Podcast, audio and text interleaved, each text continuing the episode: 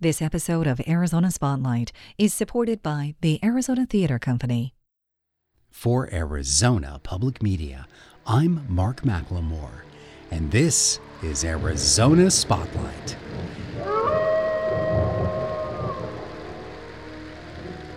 It's time to light the jack o' lantern, turn up the radio, and grab another handful of trick or treat candy. We've got an all new collection of seasonal stories designed to thrill and chill. Don't be afraid, it's only the 13th annual Haunted Halloween Arizona Spotlight.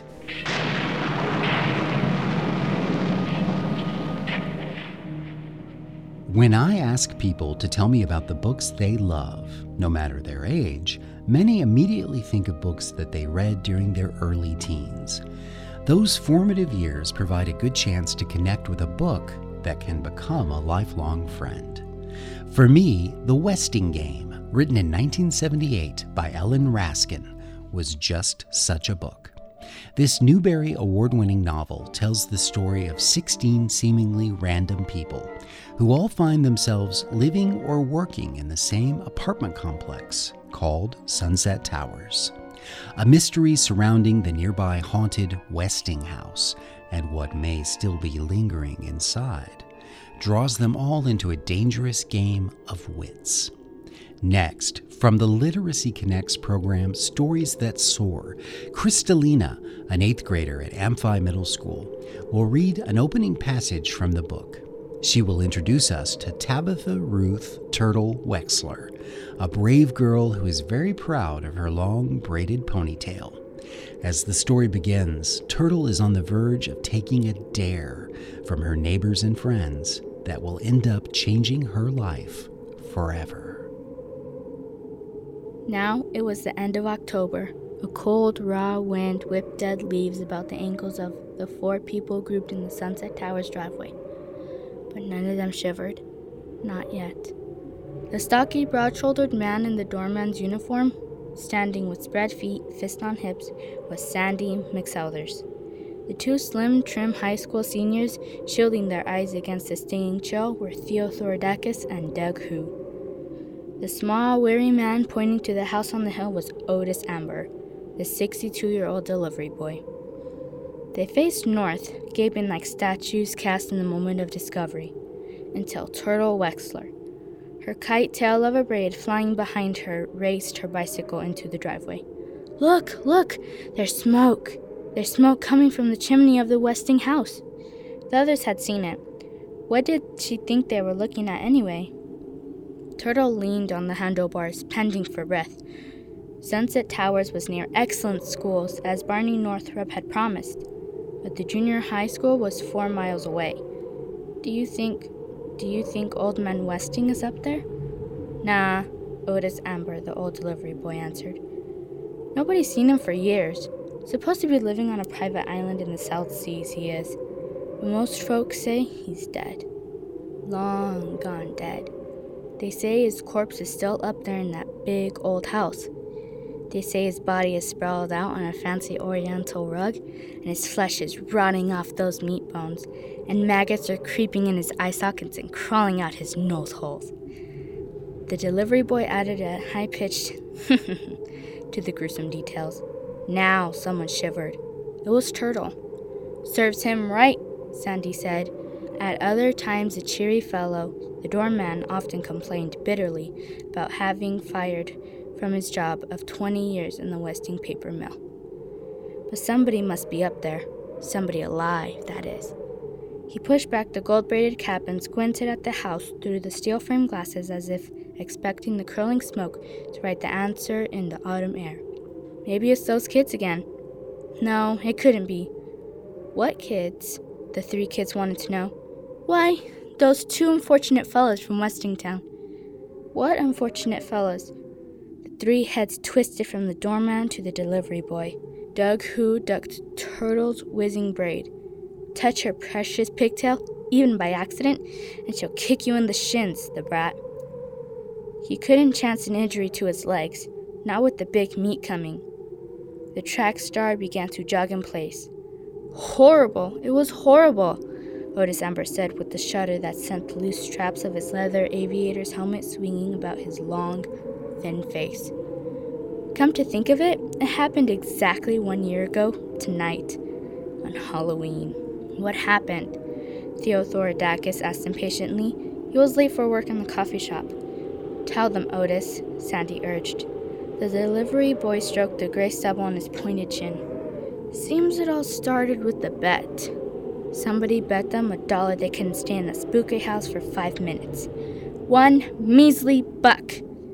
The poor kids hardly got through those French doors on the side of the Westing house when they came tearing out like they was being chased by a ghost. Chased by a ghost? Or worse. Or worse? Turtle forgot her throbbing toothache. Theo Theodorakis and Doug, Hoo, older and more worldly wise, exchanged winks, but stayed to hear the rest of the crazy story. One fellow ran out crazy like, screaming his head off. He never stopped screaming till he hit the rocks at the bottom of the cleft. The other fella hasn't said but two words since. Something about purple? Sandy helped him out. Purple waves. Otis Amber nodded sadly.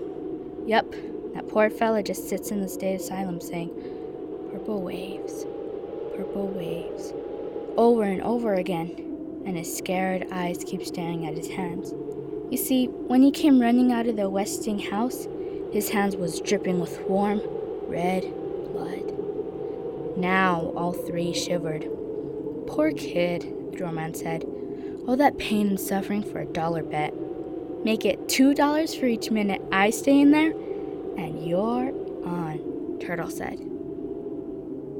What does Turtle Wexler find in that haunted house? The answer will definitely surprise you. Thanks to Kristalina for her excellent reading from the beginning of The Westing Game, written in 1978 by Ellen Raskin. Kristalina is part of the Youth Center, a Stories That Soar after school program. It's a place where student age writers can bring their stories to life.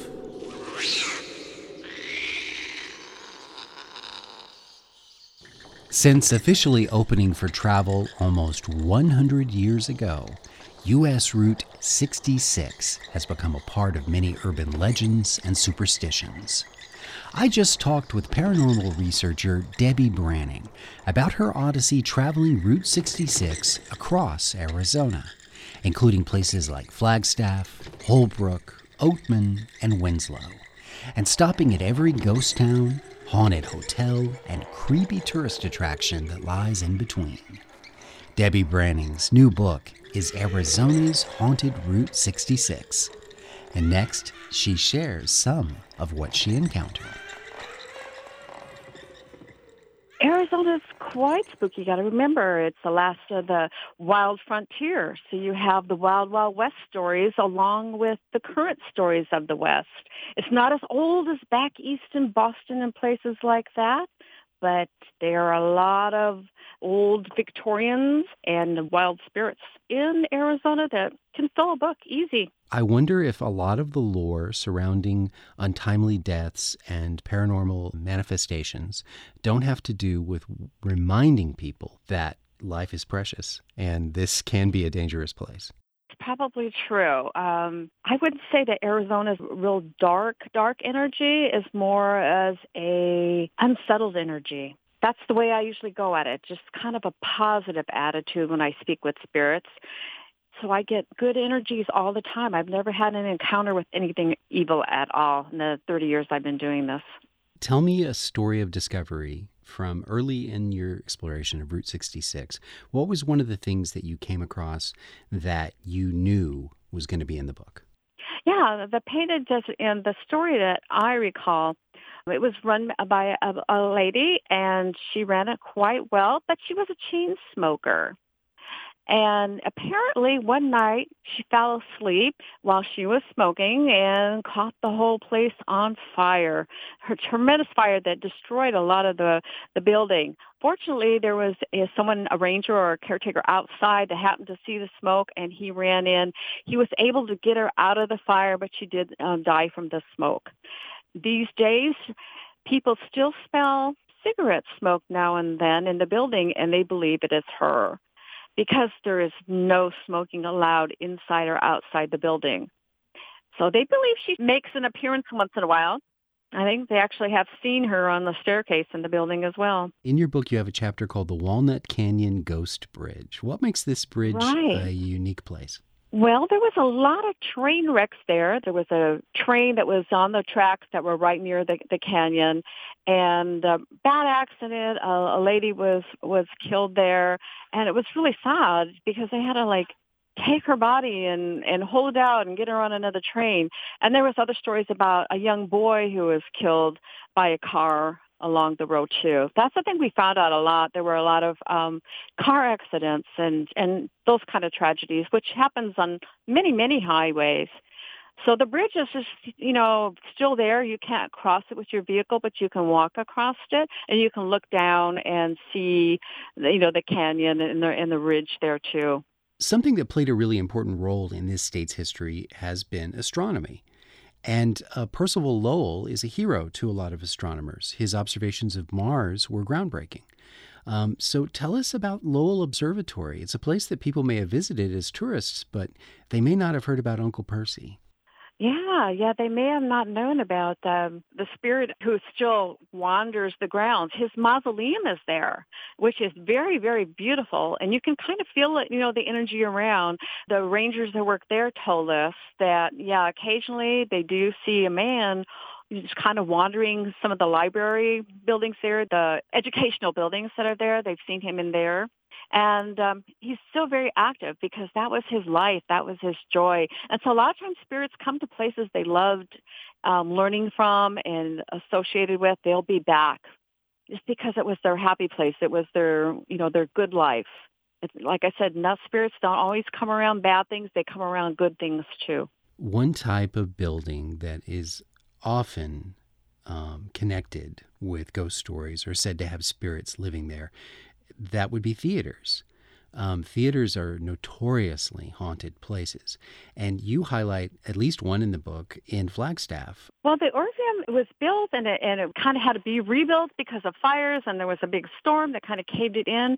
People that worked there had always seen things happening weird in the concession stands. It's a lot of prankster ghosts with theaters. Theaters have a lot of drama because of the movies and plays they did, and a lot of the people that were in the movies and plays are associated with drama. So that is a lot of it uh, as far as um, the ghosts that come back in the theaters. And it's usually someone sitting in a certain area. I was sitting there, and there was a, somebody sitting next to me, and then they were gone. And I seen a lady in a hat from another time period. She was down up front, and then I turned around, and there was nobody really there. So that's a lot of the spirits that come back into theaters, were either ones that work there, and sometimes there's even like you know little tragedies of people that were killed in like the projection room or something like that and they come back because they're still on the job. They they they didn't finish their job so they come back once again to see if they can finish their night's work that that seems like a dismal prospect to continue Yeah. uh, working I know. I always think, am I going to be working on my old jobs again someday? am I going to be back at the motor vehicles again? you introduce yourself as someone who wrote ghost books. Maybe that will be what you do. You write ghost books. Yeah, yeah. you become a true I'll be in ghost the li- writer. I'll be in the library pushing mine off the off the shelf so people check them out. Debe Branning's latest book, following her paranormal obsession, is called Arizona's Haunted Route 66, published by Arcadia.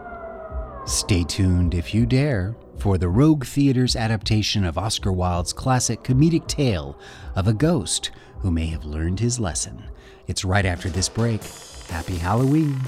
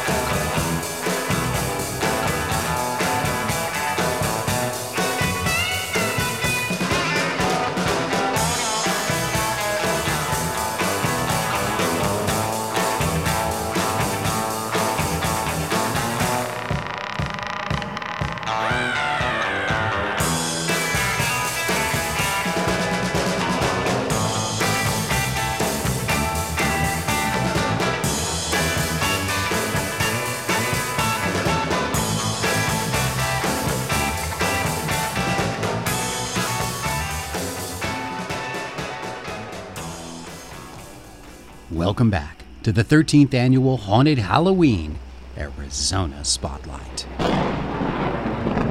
The Rogue Theater has been bringing theatrical experiences to Tucson for 17 seasons. When I asked if their company might have a story appropriate for Halloween, they suggested an adaptation of a classic tale from Oscar Wilde that was written in 1887. It tells the story of a menacing phantom who meets his match when a young American girl and her family move into his castle. It is here that he has been compelled by an ancient curse to restlessly walk the halls for eternity. The Canterville Ghost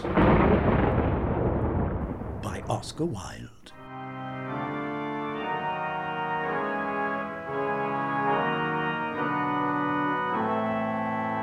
When Mr. Hiram B. Otis, the American, bought Canterville Chase, everyone told him he was doing a very foolish thing, as there was no doubt at all that the place was haunted. I come from a more modern country where we have everything that money can buy. I reckon that if there were such a thing as a ghost in Europe, we'd have it back home in one of our public museums. But there is no such thing as a ghost. So Mr. Otis and his family went down to Canterville Chase. Standing on the steps to receive them was Mrs. Umney, the housekeeper. I bid you welcome to Canterville Chase. Following her, they passed through the fine Tudor hall into the library. Suddenly, Mrs. Otis caught sight of a dull red stain on the floor by the fireplace. I am afraid something has been spilt there. Yes, madam. Blood has been spilt on that spot. How horrid. I don't at all care for bloodstains in a sitting room. It must be removed at once. It is the blood of Lady Eleanor who was murdered on that very spot by her own husband, Sir Simon de Canterville, in 1575. Sir Simon's body has never been discovered, but his guilty spirit still haunts the chase. The blood stain cannot be removed. That is all nonsense. Pinkerton's champion stain remover will clean it up in no time. And before the terrified housekeeper could interfere, he was rapidly scouring the floor. In a few moments, no trace of the bloodstain could be seen. I knew Pinkerton would do it. I have seen things with mine own eyes, sir, that would make any Christian's hair stand on end. The storm raged fiercely all that night. The next morning, when the family came down to breakfast, they found the terrible stain of blood once again on the floor. I don't think it can be the fault of the stain remover, for I have tried it with everything. It must be the ghost. He rubbed out the stain a second time, but the next morning it appeared again. And that night, Mr. Otis was awakened by a curious noise in the corridor. There he saw an old man of terrible aspect. His eyes were as red burning coals. Long grey hair fell over his shoulders in matted coils. His garments were soiled and ragged, and from his wrists hung rusty shackles. My dear sir, I really must insist on your oiling those chains, and have brought you for that purpose a small bottle of the Tammany Rising Sun Lubricator. It is said to be completely efficacious upon one application, and there are several testimonials to that effect on the wrapper. I shall leave it here for you, and will be happy to supply you with more should you require it. For a moment, the Canterville ghost stood quite motionless in natural indignation. Then, dashing the bottle violently upon the polished floor, he fled down the corridor, emitting a ghastly green light. Uh-huh. Uh-huh. Just as he reached the top of the staircase, a large pillow whizzed past the ghost's head. On reaching a small secret chamber, the ghost leaned up against a moonbeam to recover his breath. Never in my brilliant career of 300 years have I been so grossly insulted. Offering me rising sun lubricator and throwing pillows at my head. It's quite unbearable. No ghost in history has ever been treated in this manner. I shall have my vengeance. The second appearance of the ghost was on Sunday night, shortly after the family had gone to bed. Rushing downstairs, they found that a large suit of armor had fallen on the stone floor while the Canterville ghost was rubbing his knees with an expression of agony on his face. The twins, having brought their pea shooters with them, at once discharged two pellets on the ghost. on reaching the top of the staircase, the ghost recovered himself and laughed his most horrible laugh.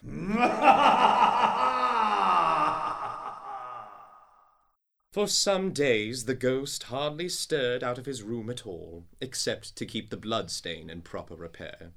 He resolved, however, to make a third attempt to frighten the American and his family. At midnight, the ghost stepped stealthily out of the wainscoting, with an evil smile on his cruel, wrinkled mouth. He chuckled to himself and turned the corner. Right in front of him was standing a ghost. From the eyes streamed rays of scarlet light. The mouth was a wide well of fire, and it bore aloft a sword of gleaming steel. Never having seen a ghost before, he fled back to his room. After a time, he determined to go and speak to the other ghost as soon as it was daylight. He returned to the spot where he had laid eyes on the grisly phantom, but something had happened to the ghost. The light had entirely faded from its hollow eyes. He rushed forward and seized it in his arms, when to his horror, the head slipped off, and he found himself clasping a white bed curtain with a kitchen cleaver and a hollow turnip lying at his feet. I have been tricked, foiled, outwitted. He now gave up all hope of ever frightening this rude American family, and contented himself with creeping about the passages in slippers, with a thick red muffler round his throat for fear of draughts. It was generally assumed that the ghost had gone away. One day, Mr. Otis's daughter, Virginia, saw the Canterville ghost sitting by a window. His whole attitude was one of extreme depression. I am so sorry for you. But if you behave yourself, no one will annoy you.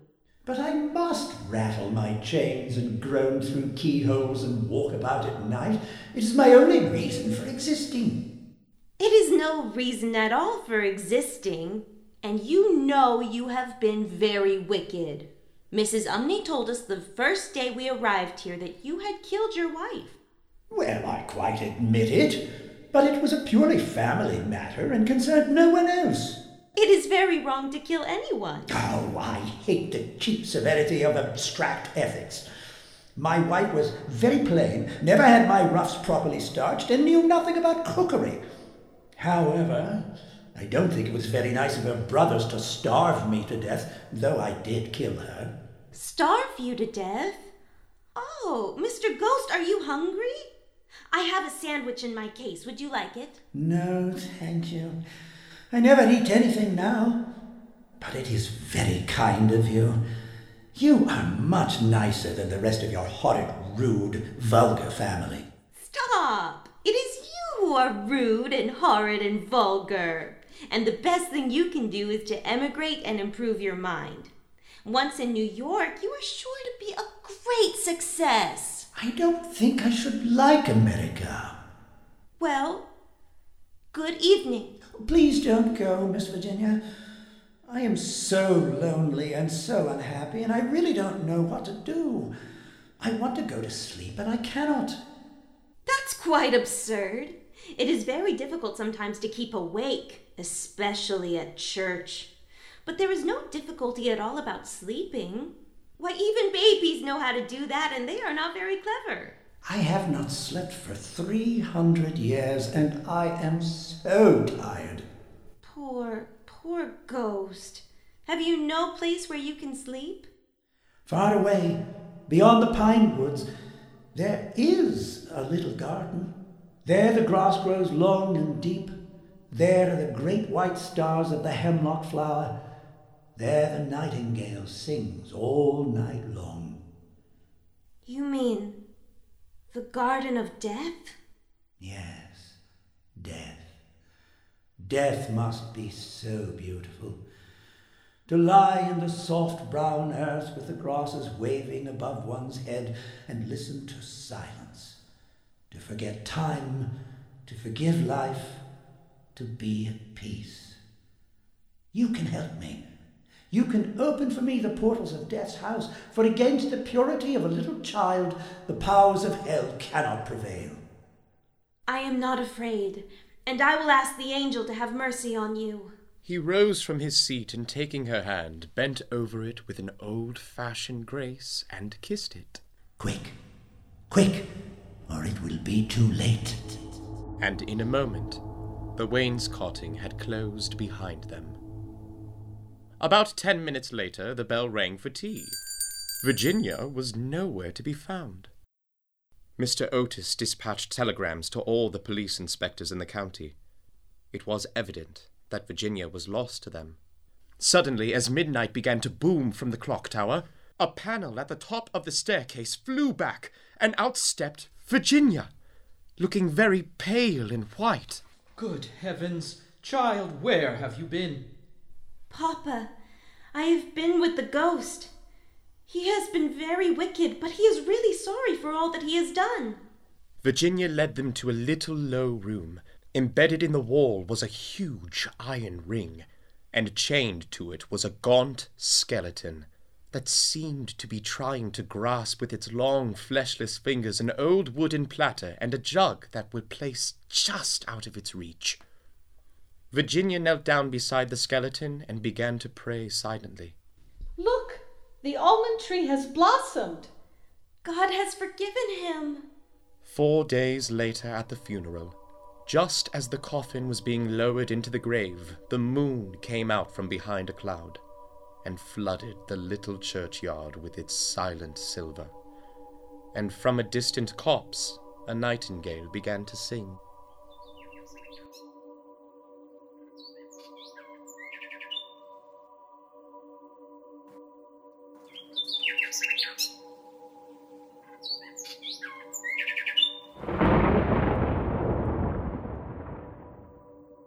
The Canterville Ghost was excerpted from the 1887 short story by Oscar Wilde, adapted by Cynthia Meyer, starring Hunter Nat, Aaron Shand, Carly Elizabeth Preston, Cynthia Meyer, Joseph McGrath, and Bryn Booth. It was directed by Christopher Johnson. This Rogue Theater presentation was supported in part by the Arts Foundation for Tucson and Southern Arizona and Marianne Leedy. Join us here on Arizona Spotlight for more Rogue Radio drama coming soon. And thank you for listening to the 13th annual Haunted Halloween Arizona Spotlight.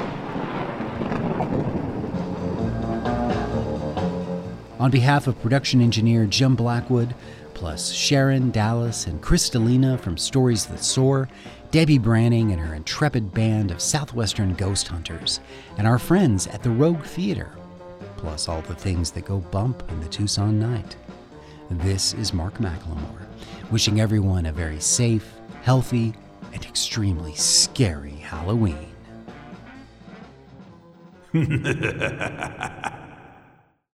Thank you to Arizona Theater Company for their support of Arizona Public Media.